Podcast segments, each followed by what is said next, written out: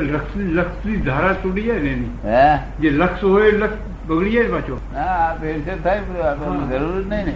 એના પેપર વાંચ્યું તો આપણે તો પેપર છે આ એ ને. પેપર છે એના અડે નહીં આપણે. એવું એવું કેમ બોલ બોલાય કે? તદ્દન છૂટો. નારિયેળ ગોળાથી જ છૂટો વધારે. બુદ્ધિ એકતર નહીં. ગુજરાત તમને નથી કેતી તમારી બુદ્ધિ પ્રતિતિ બેઠી. એને મોટા મોટું જ્ઞાન ગણ્યું છે. એ પ્રતિતિ જ બેહે નહીં આ દેહમાં કોઈ શુદ્ધાત્મા થી પ્રતિતિ બેહે નહીં. શી બે આ ખોટા કામ કરું છું કે મારું શુદ્ધિ? એ પ્રતિતિ વાળાએ જ એટલું કહેલું કે અમે મય મય છે તે નારીનો ગોળો કૂદે છે પ્રતિતિ પરમાનન્ટ પોતે માનતો નથી હું છું અને ટેમ્પરરી માને છે, હું છું. આ, તેની આ બધી મુશ્કેલીઓ. એને હાથમાં પ્રયત્ન કરે. એ હતવાય નહીં કશું હતવાય હાથું હતવાય નહીં હાથું હતવાતો હોય ને, તો કોઈ મરે જ નહીં આ દુનિયામાં કોઈ. સમજ્યો ને. પોતાના હાથમાં કોઈ સત્તા નથી. અને સત્તા પોતાના હાથમાં છે એ જાણતા નથી. જે છે એ જાણતા નથી નથી એ ત્યાં આગળ સત્તા છે. મારી છે, હું, આ મારું છે, મારી બાલકીનું છે. તો તેથી અમે કહીએ છીએ ને, આ જે વાણી બોલીએ છીએ. એ શું કહે છે મેં ઓરિજિનલ ટેપ રેકર કહીએ છીએ. તો માણસ બોલ આત્મા કેવી રીતે બોલી શકે આત્મા? આત્માનો બોલવાનો ગુણ જ નથી જો ગુણધર્મ જ નથી એનો.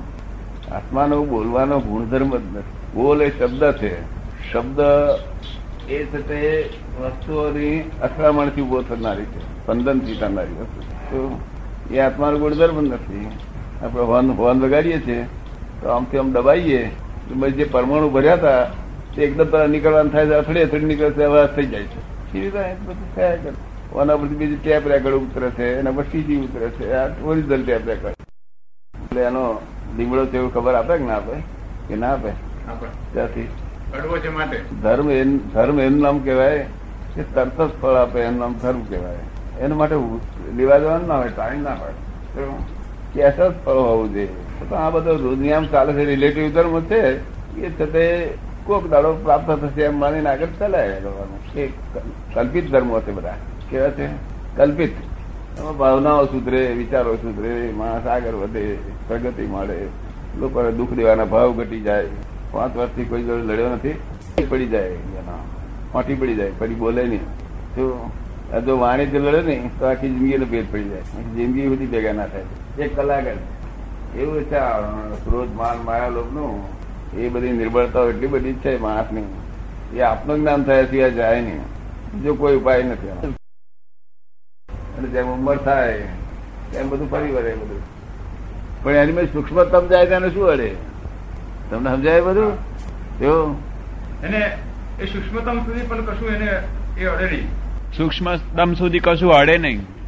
સૂક્ષ્મતમ ને આ સ્થૂલ આ સૂક્ષ્મતર સૂક્ષ્મ સી રીતે અડે. સ્થૂલ સી રીતે અડે એને. એટલે ગમે ત્યાંથી પસાર થાય તો એને કશું અડે જ નહીં. કારણ કે એટલો બધો સૂક્ષ્મતમ છે કે વિષયો તને ભોગવ્યા જ નથી કોઈ દાડો યાર. પંચેન્દ્રિય ના વિષયો કશું પૂછ્યું લોકો જાણે કે ભોગવું છું. જોર માર ખાય છે ભોગવે છે કોણ? ફરી કાઢે તમે કોણ ભોગવી જાય છે? કોણ ભોગવી જાય છે? ભોગવા શરીર ભોગવે શરીર દેહ શરીર ભોગવે છે. આ વિષયો જ વિષયોને ભોગવે છે? વિષયો વિષયોને ભોગવે છે. જેમાં અહંકાર શું કે છે? મેં ભોગવ્યું. ખાલી અહંકાર જ કરે છે. મેં ભોગ્યું નહીં એવો અહંકાર કરે છે. શું કરે એ છે. મેં એ અહંકાર. ના ભોગ્યું હોય તો એક દાડો કે મેં ભોગ્યું તો એને તેઓ તૃપ્તિ વરે. ખાલી અહંકાર જ કરે છે. બીજું કશું કરતો અહંકાર જ બધું કરે છે. હે? ખાલી અહંકાર જ કરે છે. ખાલી અહંકાર જ કરે છે. અહંકાર જ કર્યા કરે બીજું કશું ને અહંકાર જ કર્યા કરે એક ઓફરો ખોટું બોલે ને કે ના ભોગવ્યું હોય કે મેં ભોગવ્યું તો તૃપ્તિ વરે. અહંકાર જ કરે છે બીજું કશું કરતો બધો વિષયો વિષયો છે અઠવાડો આખી દુનિયાનો. આવો ખોરાક આત્માનો હતો. આત્માને બહારની કઈ વસ્તુની જરૂર નિરાલંબ છે કેવો છે? કોઈ અવલંબની એને જરૂર નથી. પરમાત્મા જ છે પોતે. નિરાલમ અનુભવમાં આવે એટલે એને પરમાત્મા થઈ ચુક્યો. હવે તે એ સૂક્ષ્મ છે વસ્તુ. કેવી છે? સૂક્ષ્મ.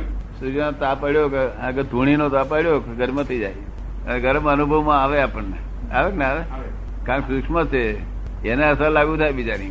પેલા સૂક્ષ્મ તમને તો કશું અડે જ નહીં. ભીતરની આરપાર ચાલે જાય એવો આત્મા અંદર છે. બોલો. અનંત અનંત સુખનું ધામ છે. તે આત્મા અમે તમને આપ્યો છે. જીવ તો એની અજ્ઞાન માન્યતા છે કે હું મરી જઈશ. એટલે જીવ તો સહ જીવે, નહીં મરી જાય. જીવે મરે અવસ્થાને જીવ કે છે. જે જીવે છે, મરે છે, જીવે છે, મરે છે. જન્મે મરે, એ અવસ્થાને જીવ કહેવાય. અને અજન્મા અમરને આત્મા કહેવાય શિવ કહેવાય. શુદ્ધાત્મા એ શિવ છે. પોતે શિવ છું એવું સમજાયું? થઈ ગયું કલ્યાણ. સાયન્ટિસ્ટો એવા પ્રયોગો કર્યા છે દાદા. હે? સાયન્ટિસ્ટો આજકાલ એવા પ્રયોગો કર્યા છે કે એમ કે જ્યારે શરીરમાંથી જીવ નીકળે છે તે નીકળે છે એવું સાબિત કર્યું છે લોકોએ. આત્માની સાબિતી ના થાય. એટલા માટે ઓછું જીવને આત્મામાં શું જીવ સૂક્ષ્મતર સૂક્ષ્મતર છે. હું આ કરું છું એવું ભાન છે તો સુધી જીવ હું આ ભોગવું છું. એવું ભાન છે ત્યાં એવું એને શ્રદ્ધામાં બેહે ને ત્યાંથી જ આત્મા થયો.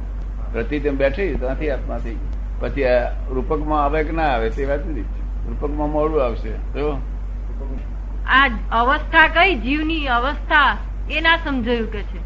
કરતા ભોગતા છે તે જીવની અવસ્થા. હું કરતા છું આ કરું છું આ હું ભોગવું છું. એ વિરાશી ભગ- અવસ્થા કહેવાય. વિનાશી અવસ્થા. હું મરી જઈશ. એવું કે ને? બોલે ના બોલે? હજુ હું જીવવાનો છું પંદર વર્ષ એવું બોલે ને? એ જ જીવ. ભેદ. જીવ શિવ નો ભેદ સમજાયો? એ જીવ પોતે કરતા છે. શું કહે છે? કરતા છે. જીવ પોતે કરતા છે જીવ પોતે કરતા છે. ભોગતા અહંકારી. જો જીવવાની વાંચના કરે મરવાની ઈચ્છા ના થાય જો એ જીવ. કરતા અભોગતા.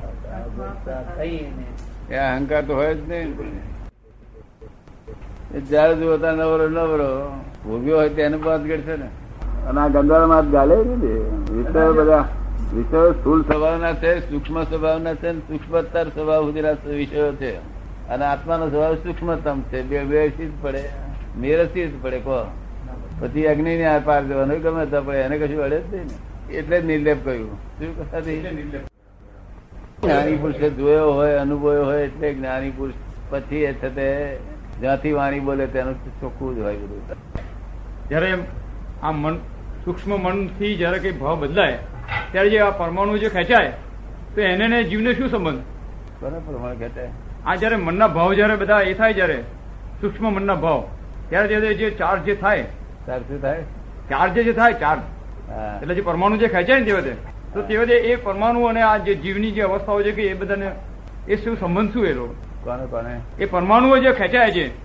એવું છે ને કે આ તો ચાર્જ થાય તો બહારના લોકોને ચાર્જ થાય જ્ઞાન આપ્યા પછી ચાર્જ થાય નહીં. ને તો હવે આ જ્ઞાન આપ્યા પછી મનમાં જે વિચાર આવે છે બધા ડિસ્ચાર્જ રૂપે હોય છે. ડિસ્ચાર્જ રૂપે ને?